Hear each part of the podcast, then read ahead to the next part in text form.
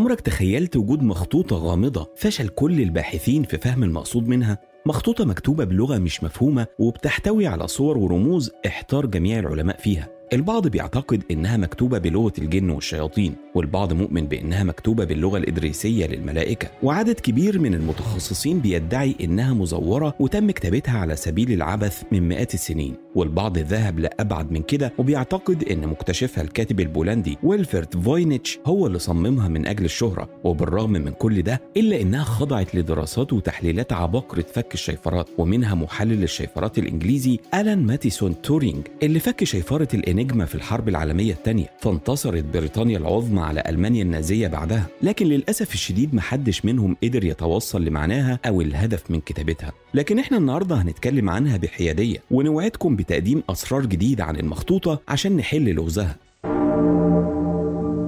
في البداية لازم نسلط الضوء على خط السير المعروف للمخطوطة بشكل مؤكد. وهي إنها ظهرت أول مرة عام 1580 على يد الإمبراطور الروماني وأرشيدوك النمسا رودولف الثاني هابسبورغ الإمبراطور اشتراها بمبلغ 600 دينار أفرنتي أي ما يساوي 35 ألف دولار في الوقت الحاضر. وبالرغم من إن الإمبراطور اشتراها من غير ما يعرف هوية الكاتب إلا إنه بيعتقد إن اللي كتبها هو الفيلسوف الإنجليزي والراهب الفرنسيسكاني الخيميائي ميرابيلس اللي عاش في أواخر القرن الثالث عشر. وبعدها تم تقديمها كهدية للملكة العذراء إليزابيث الأولى ملكة إنجلترا وأيرلندا واستمرت المخطوطة في حيازتها إلى أن وصلت للفيلسوف التشيكي جورج باراسيتش عام 1635 والحقيقة إنه كان مولع بفك الشيفرات وحل الألغاز وجمع المخطوطات وقضى جزء كبير من حياته يبحث عن سر بناء الأهرامات. ولما عرف إن الباحث اليسوعي الألماني أثانيسيوس كيرتشر قام بنشر قاموس قبطي خاص بفك الرموز الهيروغليفية المصرية تواصل معاه فورا عشان يساعده في فهم المخطوطة الغامضة دي. لكن لما مات جورج باراسيتش انتقلت المخطوطة إلى صديقه الطبيب جوان ماركوس ميرسي وساعتها قرر إنه يفك شيفرة مخطوطة فوينيتش بأي ثمن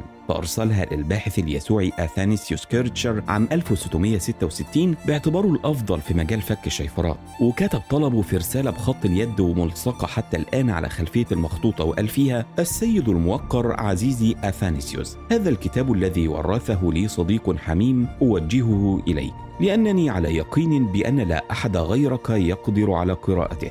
وأخبرك بأن المالك الأصلي للكتاب كرس حياته لفك لغزه وشيفرته ولكن للأسف فشل رغم محاولاته المستميتة. لقد أخبرني البروفيسور رافائيل سوبرد من تشوفيسكي مدرس اللغة البوهيمية للملك فرديناند الثالث أن المخطوطة المذكورة تخص الإمبراطور رودولف الثاني وقد اشتراها من حاملها مقابل 600 قطعة ذهبية أي 2 كيلوغرامات من الذهب. وهو يعتقد أن كاتبها هو الخيميائي الإنجليزي روجر باكون. لكن أنا سأعلق حكمي تاركا لك تحديد وجهة النظر لنا بشأن المخطوطة. شكرا لسيادتكم. توقيع جوان ماركوس ميرسي من مدينة كرونلاند الدنماركية. لما العالم اليسوعي اثانيسيوس كيرتشر المتخصص في فك الشيفرات وحل الألغاز واللي اخترع المكبر أو المجهر لكشف الميكروبات استلم الرسالة للأسف فشل في فهم الكلام والصور الموجودين في المخطوطة فاحتفظ بيها في مكتبة الجامعة الجريجورية الحبرية في روما باعتباره أحد علمائها. وأحب أقول لك إن اثانيسيوس كيرتشر بيعتبر حتى الآن أبو علم المصريات لدرجة إنه بيتم مقارنته دايما بالفنان والعبقري ليوناردو دافنشي بسبب إنجازاته العلمية وتخصصه في علم اللسانيات واللهجات الحاجات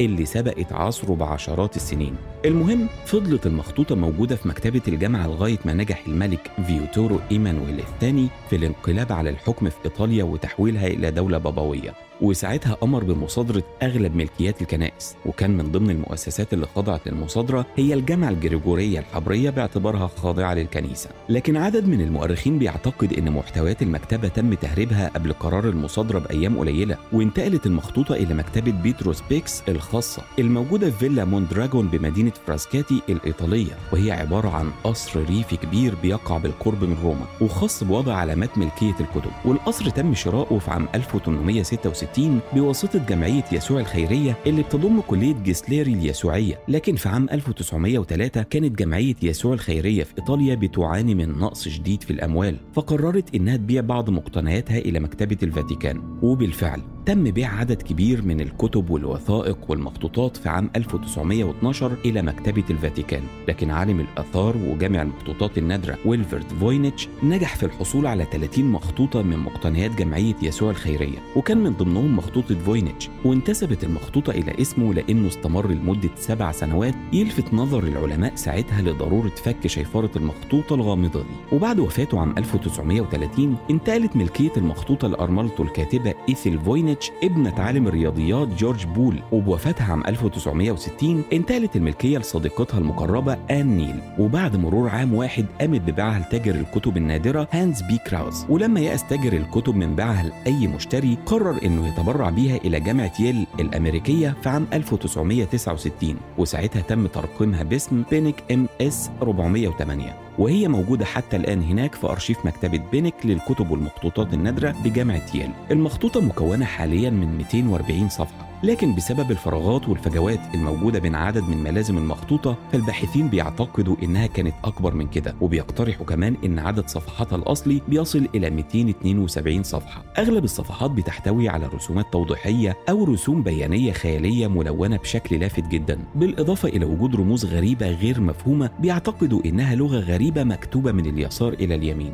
بغض النظر عن ظهور إشاعات غريبة بشأن المخطوطة زي إنها مكتوبة بلغة الجان أو إنها مكتوبة بلغة الملائكة المعروفة باسم اللغة الإدريسية فأحب أقول لك إنها مكونة من ست ملازم. الأولى مكونة من 112 صفحة بتتكلم عن النباتات وصفحات القسم ده بتظهر عدد كبير جدا من النباتات والأعشاب المجهولة لجميع العلماء. وبالرغم من إجماعهم على إنها نباتات أوروبية كانت موجودة في القرن الخامس عشر لكن بيتشابهوا مع بعض إلى حد كبير لدرجة إن محدش قدر يحدد نوع النبات المذكور في أي صفحة بشكل مؤكد. أما القسم الثاني فهو متعلق بالفلك ومكون من 21 صفحة. والقسم ده بيحتوي على تخطيطات دائرية الشكل بيرجح إنها مرتبطة بعلم الفلك والتنجيم وده لأن أغلب الصفحات بتعرض صور ورسومات أشبه بالشموس والأقمار والنجوم وبعدها عدد من الصفحات اللي بتحتوي على رموز للأبراج الفلكية زي برج القوس والثور والعقرب والغريب إن بعض الصفحات في الملزمة دي بتعرض صور لنساء عاريات جزئيا وكل امرأة منهم بتحمل في يدها حبل مربوط في نجم من النجوم أما القسم الثالث مكون من 20 صفحة وبيرجح إنه متعلق بعلم الأحياء وده لأنه بيحتوي على نصوص كثيفة مبعثرة وملتصقة ببعضها نوعا ما. بالإضافة إلى صور لنساء صغيرات عاريات بيقوموا بالاستحمام داخل برك أو أحواض متصلة ببعضها من خلال شبكة أنابيب. والغريب إن عوراتهم ظاهرة في بعض الصور بوضوح وعدد من الصفحات بيظهر أعضاء تشريحية أشبه بالأمعاء. والسمة الغالبة في معظم النساء هي إنهم مرتديات تيجان مرصعة. أما القسم الرابع فهو خاص بالأرضيات أو بمعنى أدق خاص بالخرائط الأرضية وده لأنه بيحتوي على تخطيطات دائرية الشكل ولكن بطبيعة غامضة وبالرغم من إن عدد صفحاته قليل إلا إنه بيعرض خرائط لتسع جزر متصلة ببعضها عن طريق جسور أو ممرات رملية ده بالإضافة إلى وجود قلاع وحصون. أما القسم الخامس فهو مكون من 34 صفحة ومتعلق بعلم الدواء والصيدلة وده لأنه بيعرض رسومات لتفاصيل دقيقة من النباتات زي الجذور والبراعم والأوراق بالإضافة إلى أشياء أشبه بالقوارير اللي بيتم وضع الدواء فيها. أما القسم السادس فهو مكون من 22 صفحة. هو خاص بالوصفات وده لأنه مش بيحتوي غير على نصوص مقسمة إلى فقرات قصيرة. وفي بداية كل فقرة رسمة النجم في الهامش الأيسر. على مدار أكتر من 100 سنة تعرضت مخطوطة فوينيتش لمحاولات لا حصر لها لفك شفرات صفحاتها على يد نخبة من خبراء تحليل الرموز. وكان من ضمنهم العالم ألان ماتيسون تورينج اللي نجح في فك شفرة الإنجما في الحرب العالمية الثانية. لكن للأسف الجميع فشل بما فيهم البروفيسور وعالم التشفير ويليام فريدريك فريدمان الخبير في فك الشيفرات في الجيش الأمريكي. وبما إن النظريات اللي ظهرت كمحاولة لفك الشيفرة كانت لا نهائية زي إنها مكتوبة بلغة بودائيه أو آسيوية أو هندية أو شرق أوسطية أو بلغة مركبة لدرجة إن بعض العلماء كمان بيعتقد إنها خدعة سخيفة في القرن الخامس عشر. ومنهم كمان اللي طعن في مصداقية ويلفرد فوينيتش مكتشف المخطوطة وادعوا إن هو اللي صممها بنفسه من أجل الشهرة ولفت الأنظار. فإحنا هنتطرق لأشهر الفرضيات لكن خليني الأول أؤكد لك إنها مخطوطة أصلية لأن العلماء أجروا عليها اختبارات كربون 14 وتأكدوا إن تاريخ كتابتها يعود إلى القرن الخامس عشر فعلا. أما عن أشهر المحاولات فكانت على يد البروفيسور جريك كوندراك أستاذ معالجة اللغة الطبيعية بجامعة ألبرتا في كندا اللي ادعى بعد تعريض المخطوطه إلى تحليل حاسوبي إنها مكتوبة بحروف مزيج من اللغتين العبرية والعربية. لكن طبعا تم رفض نظريته من قبل أغلب العلماء زي كتير غيره من الباحثين ومنهم الباحث التركي أحمد أرديش اللي ادعى إنها مكتوبة باللغة التركية القديمة ولكن بأسلوب شاعري. يعني الكاتب حاول ينقل اللي سمعه من خلال اللغة التركية القديمة. وبما إن جميع الفرضيات والنظريات تم دحضها بسهولة فإحنا عايزين نسلط الضوء على آخر تحليل فقط. لأن محدش من العلماء حتى الآن رفضه وهو التحليل اللي تم تقديمه بواسطة البروفيسور الكندي جيرارد شيشاير أستاذ علم الأحياء وعالم البيئة والحشرات في جامعة بريستول البريطانية. من خلال ورقة بحثية منشورة في المجلة العلمية عام 2018 وأكد إنها مكتوبة باللغة الرومانسية البدائية أو اللغة الرومانيقية وهي لغة مشتقة من اللغة اللاتينية وأصبحت أحد فروع اللغة الهندو أوروبية بسبب الاستعمار الفرنسي والإسباني اللي كان منتشر في أوروبا. والبروفيسور أكد في بيان صحفي لا شك أنه تمت كتابة المخطوطة باللغة الرومانسية البدائية وهي أحد أسلاف اللغات الرومانسية الحالية بما في ذلك البرتغالية والإسبانية والفرنسية والإيطالية والرومانية والكتالونية.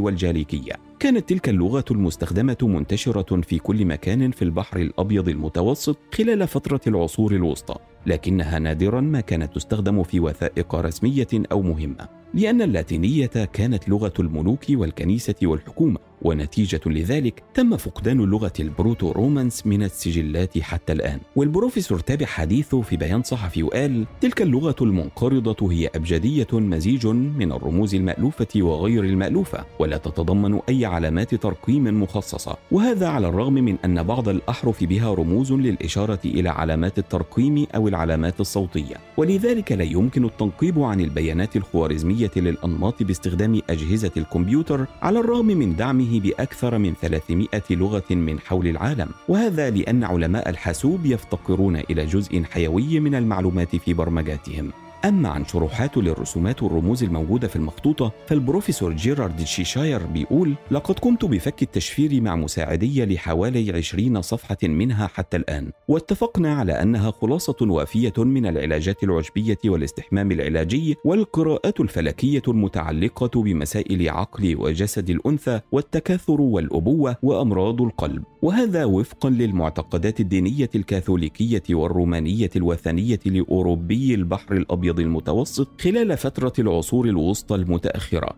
ولقد قامت راهبات دومينيكانيات بتجميع المخطوطة كمصدر مرجعي للسيدة ماريا ملكة قشتالة أو مملكة أراغون في شرق شبه الجزيرة الأيبيرية والتي تصادف أنها كانت عمة كبيرة للأميرة كاثرين أراغون ملكة إنجلترا. وأكد أكثر من مرة في بيانه الصحفي أن محتوى المخطوطة الغامضة ما هو إلا أوصاف عديدة للنباتات الطبية بالإضافة إلى الصفحات التي تركز على الصحة البدنية والعقلية للمرأة والإنجاب والأبوة والأمومة. أما عن صورة البركان الغامض الموجودة في الصفحة 158 من المخطوطة واللي فشل الجميع في الوصول إلى الهدف منها فهو بيؤكد إنه إشارة من كاتب المخطوطة إلى جزيرة فولكينو اللي كانت عبارة عن بركان ناشط خلال القرن الخامس عشر. الحقيقة إن تفسيرات البروفيسور الكندي جيرارد شيشاير لاقت استحسان جميع الباحثين لكن للأسف لم تصمد أمام الكاتبة ليزا فيجن ديفيز المديرة التنفيذية لأكاديمية القرون الوسطى الأمريكية. وبالرغم من عدم وجود اتهام صريح للبروفيسور بأنه أخطأ في تفسيره للمخطوطة إلا إن الكاتبة تتحداه إنه ينجح في ترجمة باقي الصفحات عن طريق قواميس اللغة الرومانسية البدائية وصرحت ساعتها كما هو الحال مع معظم المترجمين والمحللين فإن هذا الاقتراح المقدم طموح ومتفائل للغاية. صدقا.